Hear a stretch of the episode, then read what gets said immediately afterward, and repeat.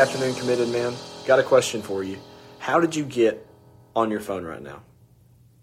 You scrolled to here, picked up your phone, scrolled to here. Well, how did you pick up your phone? You reached down with your hand and picked it up. Well, before that, what happened? Your mind said, reach out, pick it up. And before that, you said, in your mind, there was a thought that said, I want to get on my phone right now. I want to watch Committed Man. I want to scroll. I want to do whatever. See, what I'm saying is everything starts in the mind with a thought.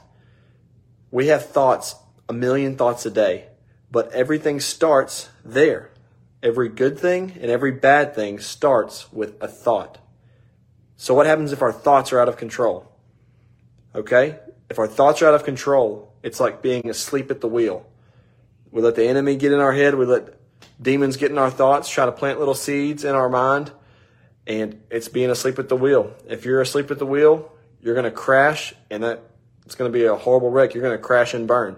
So what do we got to do whenever our mind starts running rampant? What do we got to do when we start having some, you know, lustful thoughts, hateful thoughts, uh, any kind, any kind of evil thing? It all starts in the mind. So what do we got to do when we have those thoughts? Second Corinthians 10 and 5 says, We take every thought captive to the obedience of Jesus Christ. What does that mean? To take something captive means to you imprison it, you know, you put handcuffs on it. Okay? We take it captive to the obedience of Jesus Christ. So if it's not something Jesus would do, we kick it out. We take it captive and kick it out. If it uh so we do that, but then we replace it and we said, well, we're going to, our thoughts are going to be to the obedience of Jesus Christ. If Jesus is do it, that's what we're going to think on. Okay? We think on what's good, what's righteous, what's holy. If it's evil, we kick it out.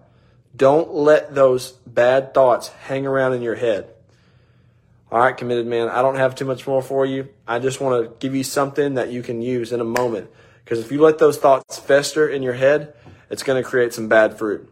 So when you have something going on in your mind and your, your mind's running rampant, you come against it in the name of Jesus. You say, I come against a lustful spirit. I come against a spirit of hate. I come against you know, a spirit of fear in the name of Jesus Christ, and I command you to go. Because the Bible says that all good things from, come from the Lord. So if you're getting bad thoughts in your head, if you're getting thoughts that you don't want, that's not of the Lord. That's of the devil and of demons. So what you do, you bind up those demons in the name of Jesus and you command them to leave. And just like that, they're gone. Okay?